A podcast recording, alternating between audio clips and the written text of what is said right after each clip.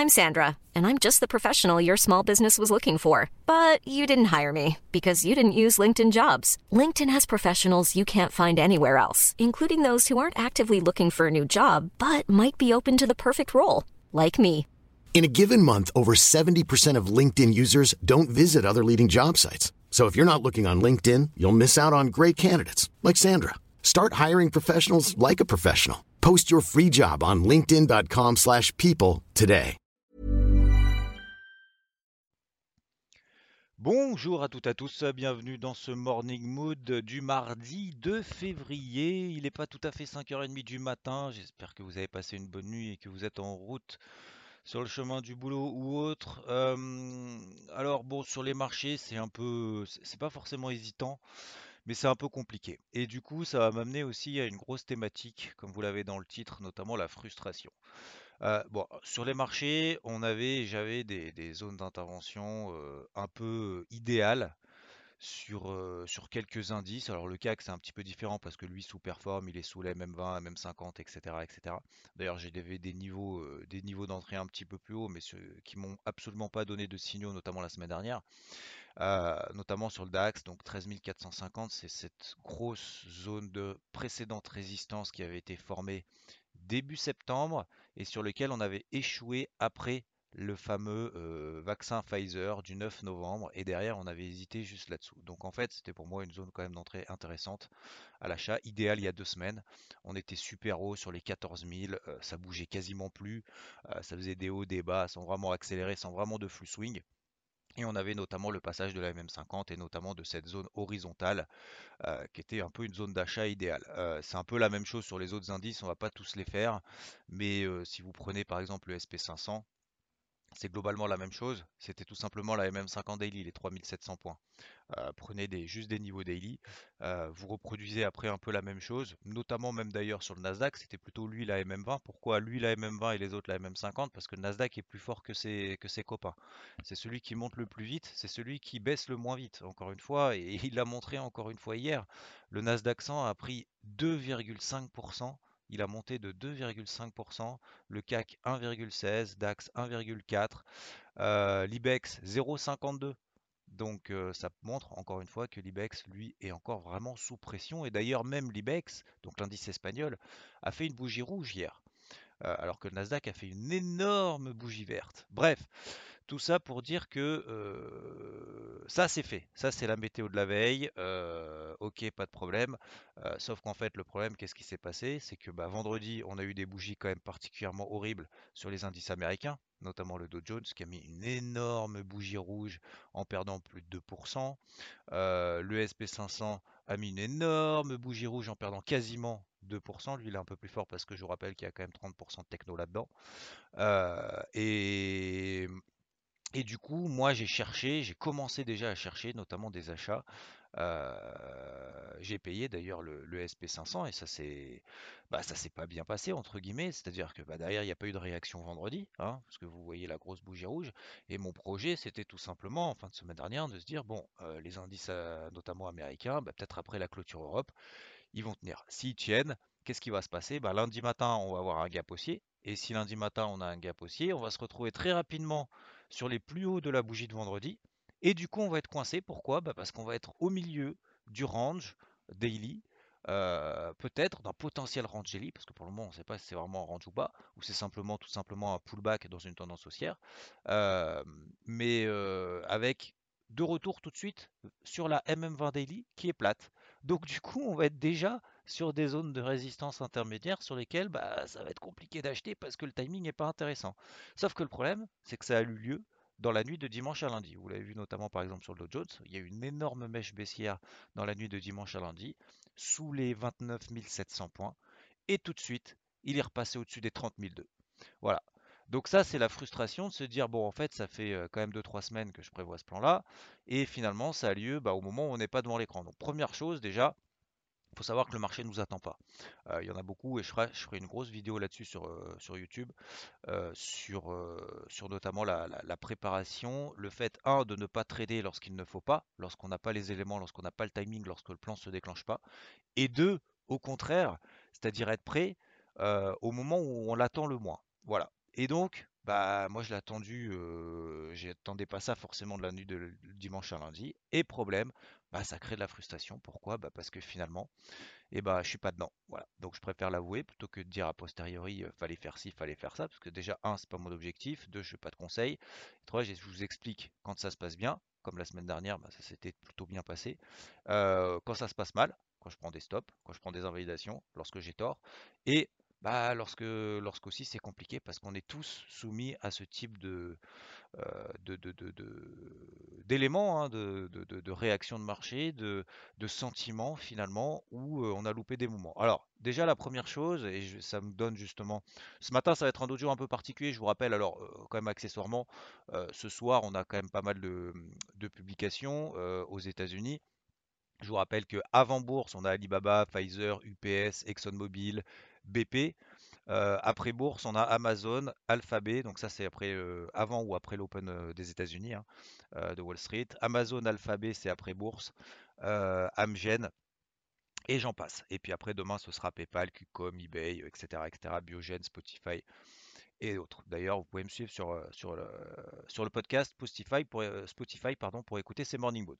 Donc, euh, et sur les globalement, après en termes de news, il n'y en a pas plus que ça. Je vous rappelle que c'est même une grosse semaine de publication, notamment en fin de semaine. À partir de demain, on a par exemple aux États-Unis 14h15 l'ADP, c'est la mise en bouche avant le NFP de vendredi. Aujourd'hui, il n'y a pas beaucoup de stats, sauf, sauf cette nuit, la nuit prochaine à 22h45, on aura notamment le chômage en Nouvelle-Zélande pour celles et ceux qui sont positionnés notamment sur les paires en NZD USD. Après, globalement, tout suit à peu près son cours. Le dollar index, vous le savez, si vous me suivez notamment sur Twitch hier soir, j'ai fait un, bref brief là-dessus. Bien évidemment, sur IVT, je vous ai partagé aussi mes, mes positions, mon point de vue, bien évidemment, de manière peut-être un petit peu plus précise et technique. Mais donc, du coup, premier élément, notamment cette frustration. Attention, par exemple, sur le silver. Sur le silver, vous savez que je travaille à l'achat depuis le 30 novembre, lorsqu'on était notamment autour déjà des 23 dollars. Je l'ai retravaillé sur les 24, je l'ai retravaillé sur les 25. On a fait l'objectif des 26 dollars. Je l'ai retravaillé ensuite sur les 25 et ensuite il s'est envolé sur 30. Et là, on a eu les fameux euh, Wall Street Bets, euh, Reddit, euh, Robinhood, vous les appelez comme vous voulez, bref, les particuliers qui sont attaqués un peu à l'argent. Et du coup, ça nous donne quand même des progressions absolument hallucinantes. Et là, on a la frustration de se dire, ah merde, L'argent, il part sans moi. ça y est, il est en train de prendre 6, 7, 8, 9, 10% dans la journée. Frustration. J'ai loupé le move, je suis pas dedans. Alors il y en a certains qui sont dedans, euh, voilà, si, on travaille ensemble bien évidemment, euh, il y en a certains qui sont dedans, d'autres qui sont pas dedans, mais attention à pas être frustré, notamment de ceux- celles et ceux qui sont encore dedans, euh, parce que ça peut nous donner euh, envie finalement d'essayer d'accompagner le mouvement et trop tard, trop tardivement. Et vous voyez sur le silver, on a une énorme zone de résistance qui correspond au plus haut qui a été réalisé au mois d'août. Je vous rappelle que l'argent, les cours de l'argent entre le mois de mars, donc 2020, les plus bas lorsqu'on a fait le, lorsqu'on avait le début du Covid, le, plus bas du mois de mars 2020 jusqu'en août 2020, donc en quelques mois seulement, hein, euh, l'argent a pris 170%. Et après, ça a constitué du coup une zone de résistance sur les 30. Et on est revenu pile poil sur les 30 après ce mouvement impulsif qu'on a eu des fameux Robinhood traders entre guillemets. Et, ça peut nous donner finalement euh, l'envie d'acheter euh, n'importe comment et d'acheter des zones de résistance. Et sauf que derrière, bah, on se retrouve dans une situation merdique. Pourquoi? Bah, Parce que depuis les plus hauts par rapport à maintenant, l'argent a déjà perdu en moins de 24 heures quasiment 7%. Et là, on fait quoi maintenant? On dit que c'est une position long terme parce que de toute façon, l'argent va monter. Sauf que si on se retrouve coincé entre 23 et 26 dollars pendant des mois, et ben finalement on va avoir euh, une partie de son capital qui va être monopolisée, puis finalement on va avoir la frustration de ne pas pouvoir saisir des opportunités ailleurs, ça va brouter peut-être pendant encore des semaines voire des mois, je sais pas, hein, peut-être que c'est pas ce qui va se passer, mais est-ce que c'est vraiment intéressant d'être frustré, de voir le copain, la voisine qui, euh, qui finalement a profité de ce mouvement-là Voilà, ça n'a aucun intérêt. Deuxième chose que je voulais dire aussi, c'est la frustration par rapport aux indices. Je vous le dis en toute honnêteté, encore une fois, j'ai préparé ce niveau quand même depuis pas mal de temps, et finalement, Finalement, c'est pas, voilà, je suis pas dedans. Donc maintenant, la question, c'est comme en fait, prenez une image, tout simplement, on va prendre une image ensemble. Euh, c'est comme si vous étiez avec un groupe de copains, hein, on revient avant Covid, hein, euh, de la, mesure qu'on puisse le faire, à nouveau, euh, sur un quai, et on va à une destination, je sais pas, une soirée, une fête, j'en sais rien, Euro Disney, où vous voulez. et une quinzaine, une vingtaine de personnes. Et puis à un moment donné, bah, vous êtes sur le quai et tout le monde est sur le quai. Et puis à un moment donné, il y a un train qui arrive. Personne n'a pas trop fait, euh, personne n'a fait gaffe en sachant est-ce que c'est le bon train qu'il faut prendre ou pas pour aller à destination. Et puis finalement, tout le monde, tout le monde se regarde en chien de faïence en disant ouais, je sais pas trop, machin, nanana, nanana. Et puis le train il part. Le train il part et puis il part, il part, il part, il part, il part vraiment très loin. Et puis à un moment donné, vous arrivez au milieu et vous dites, je vous l'avais bien dit, c'était celui qu'il fallait prendre. Comment est-ce que les gens vont vous regarder en disant mais mon gars, euh, enfin je sais pas, déjà un pourquoi t'es pas dedans, deux pourquoi tu ne l'as pas dit, et trois bah fallait peut-être prendre aussi ses responsabilités en disant bah moi je vais dedans, euh, faites comme vous voulez, euh, moi je vais à destination, soit vous me suivez, soit vous me suivez pas, mais, mais après moi pour moi c'est celui-là quoi. Et d'un point de vue pédagogique aussi expliquer pourquoi est-ce que c'est celui-là au moment à un instant T. bah, tout le monde va vous regarder en se disant mais complètement bête. Bah, en trading c'est pareil. Ça sert à rien d'arriver après la, fête en disant il aurait fallu faire ci, il fallait faire ça, machin, etc. etc. Ça n'a absolument aucun intérêt. Comment faire pour éviter la prochaine fois de louper le train? Voilà. Donc c'est prendre ses responsabilités, c'est pas seulement dire j'ai eu tort ou je l'ai pas fait, etc. C'est aussi comment faire la prochaine fois de mieux se préparer. Donc là sur les indices, on arrive quand même déjà sur des niveaux de résistance. Comme je vous le disais, moi c'est exactement le scénario que je voulais pas, c'est-à-dire avoir une grosse accélération tout de suite, soit le vendredi soir, soit ben, en l'occurrence le lundi matin, et ou dans la journée, et puis finalement que ça montouille un petit peu comme ça toute la journée et se retrouver déjà sur des au prochain arrêt finalement. Et donc maintenant la question ça va être un petit peu de savoir si les marchés ont cette capacité d'accélérer au-dessus des résistances finalement qu'ils ont constituées cette nuit. Je vous donne par exemple sur le DAX, c'est 13 720, juste les, plus hauts qu'on a réalisés. Le Dow Jones, euh, un peu plus fort, c'est euh, les 30 400 points. Euh, le dollar index, lui, a échoué notamment sur sa grosse zone de résistance daily. Moi, que je travaille plutôt à l'achat, même si on est sous une zone de résistance daily dans une tendance baissière, parce que, parce que j'estime, en tout cas, je travaille le, le flux intraday haussier qu'on a depuis le début de la semaine. Alors, d'ailleurs, c'est un peu bizarre parce que euh, là, j'ai pas d'alignement des planètes. Vous savez, j'aime bien l'alignement des planètes, que tout soit un peu logique. Là, je vais pas dire que c'est pas logique, parce que c'est le marché qui décide et c'est le marché qui a raison. Il peut ne pas être logique pendant très longtemps, comme celles et ceux qui essayent de shorter Tesla depuis des années, ou qui essayent, je sais pas, de, de, shorter le Bitcoin en disant ça va à zéro, sauf que pour le moment il a 40 000. Donc on peut avoir tort beaucoup plus, enfin on peut avoir tort beaucoup plus longtemps que ce qu'on est solvable. Donc je travaille tout simplement le dollar index à l'achat dans le sens du flux. Donc ce que je trouve un peu étonnant, c'est que le dollar monte un petit peu et que les indices montent également. Normalement, le dollar est plutôt considéré comme une valeur refuge. D'ailleurs, la grosse valeur refuge, c'est notamment le yen. Et le yen, bah, monte pas plus que ça. Au contraire, euh, il a même plutôt tendance à baisser. Si on regarde l'euro yen, euh, le CAD yen, la UD yen, et je ne vais pas toutes les faire, le GBP yen, qui a fait encore des nouveaux records, euh, des nouveaux records annuels, qui continue d'accélérer et de continuer sa progression haussière, hein, tout simplement en tendance. donc la question, ça va être pour moi un peu aujourd'hui de tâter un peu le terrain et d'éviter cette frustration de se dire bon, ok, bon maintenant j'ai loupé, j'ai loupé le mouvement finalement que j'attendais, j'ai loupé la zone d'achat qui a eu lieu entre dimanche et dans la nuit de dimanche et lundi. Est-ce que ça vaut le coup maintenant d'acheter sur une première résistance intermédiaire pour celles et ceux qui ont mon carnet de bord? Je vous invite sur IVT, je vous invite à regarder justement les grosses zones intermédiaires que vous avez partout que je vous ai montré. Ça peut vous servir de point de repère. Mais voilà. Donc du coup, je suis, je suis un peu coincé pour le moment. Est-ce qu'il faut forcément, est-ce qu'il faut se forcer à, prendre une position en se disant bon, je joue la résistance pile face, j'accompagne le mouvement ascendant parce que finalement on est toujours dans des mouvements haussiers et puis tant pis, même si j'ai loupé un peu le coche, je passe, euh, je le tente comme ça. Ou est-ce que on est, on a la capacité d'attendre soit le prochain train, euh, soit de nouvelles indications, pas forcément changer de destination, mais au moins attendre peut-être euh, une nouvelle opportunité, que le train ralentisse un petit peu et qu'on puisse un peu sauter dedans et se dire, ou alors tout simplement de réfléchir à un plan B pour arriver quand même à destination. Donc c'est-à-dire réfléchir le plan B, c'est peut-être sur d'autres actifs, donc pas forcément prendre un train, mais prendre la voiture ou prendre un hélico ou prendre ce que vous voulez pour reprendre toujours cette image-là, et, euh, et d'arriver quand même à destination, ou alors de se dire, bah finalement, on va changer de destination, c'est pas bien grave. Il y en a d'autres. Je pense qu'on peut faire d'autres choses sur d'autres actifs euh, ailleurs, sur d'autres flux qui se mettent en place. Voilà. Euh, donc c'est pas forcément une situation évidente. Euh, j'ai pas envie de vous dire que voilà, soit ça monte, euh, fallait acheter, soit ça baisse, euh, fallait vendre, parce que c'est absolument pas ça l'objectif, que ce soit des morning mood ou de manière générale. Je trouve que ça n'a absolument aucune utilité, que ça soit d'ailleurs a posteriori ou que ce soit simplement en disant, en essayant d'avoir raison.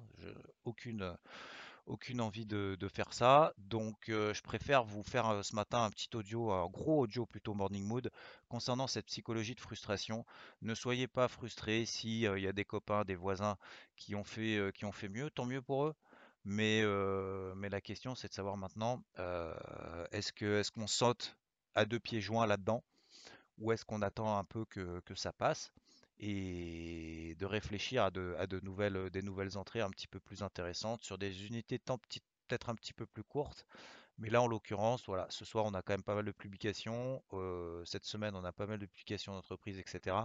J'essaye à chaque fois d'être du mieux possible, le plus réactif, bien évidemment, et de vous donner des informations, des indications peut-être qui peuvent vous aider dans votre trading, euh, notamment en swing, alors surtout sur EVT, bien évidemment, encore une fois, des grosses zones, etc. Mais ça sert à rien d'arriver après la messe en disant, voilà, il aurait fallu faire ceci, ce, ça. Ça n'a absolument aucun sens. Bref, donc sur des petites zones de résistance intermédiaires, je vais essayer de voir est-ce que, est-ce que, est-ce que ça tient, est-ce que ça tient pas? J'ai pas forcément d'idée plus que ça pour le moment.